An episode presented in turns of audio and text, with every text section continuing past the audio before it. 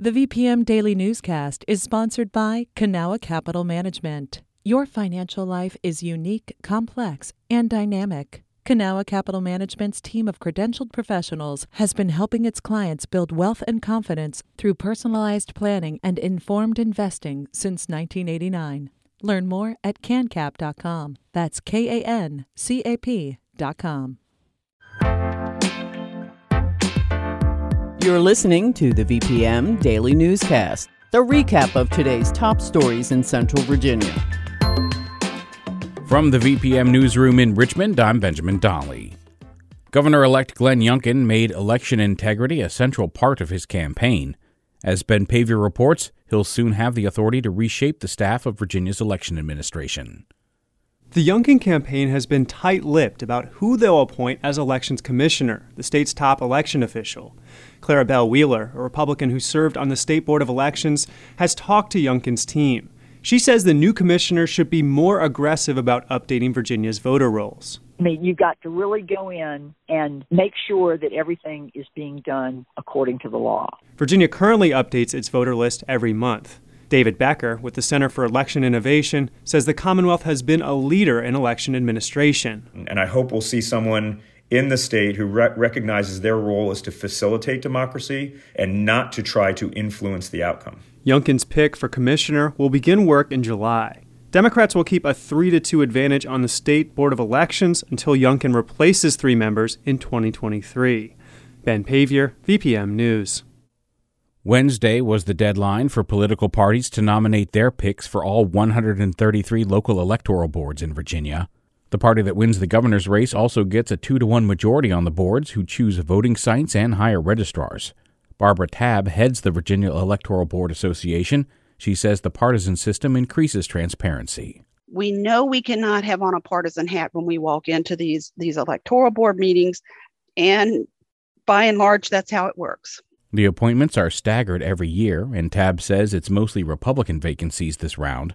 That means Democrats will keep their majority on most boards for another year. State officials say there was a second ransomware attack affecting Virginia agencies.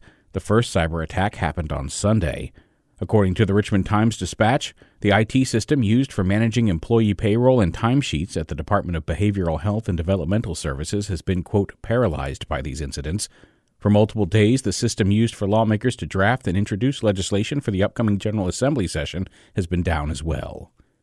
Virginia home care workers, immigrants, parents, and business owners are calling on U.S. Senate leaders to pass the president's Build Back Better spending plan. One part of the legislation provides funding to help older Virginians and people with disabilities continue living in their own homes. Tony Hedgepeth makes just over $9 an hour as a home care worker for veterans. He spoke at a press conference yesterday about the need for additional support. The Senate must pass Build Back Better with significant investment in home care, and Senator Mark Warner must play his part in getting this done. Care can't wait. The bill has stalled in the Senate and likely won't get a vote before the end of the year.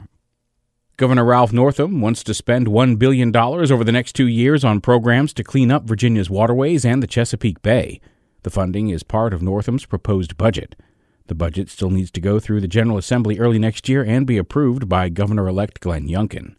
If approved, the plan includes nearly $290 million to assist farmers and landowners implementing conservation practices.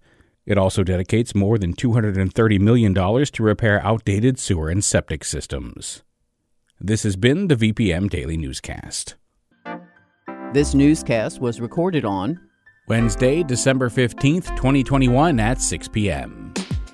Some of these stories may have changed since the newscast was recorded. You can stay connected to what matters by heading to vpm.org/news or follow us on Facebook, Twitter, and Instagram at myvpm.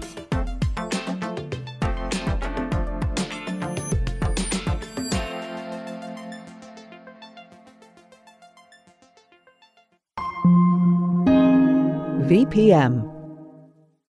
I'm Rachel Martin. You probably know how interview podcasts with famous people usually go. There's a host, a guest, and a light Q&A. But on Wildcard, we have ripped up the typical script. It's a new podcast from NPR where I invite actors, artists, and comedians to play a game using a special deck of cards to talk about some of life's biggest questions. Listen to Wildcard wherever you get your podcasts, only from NPR.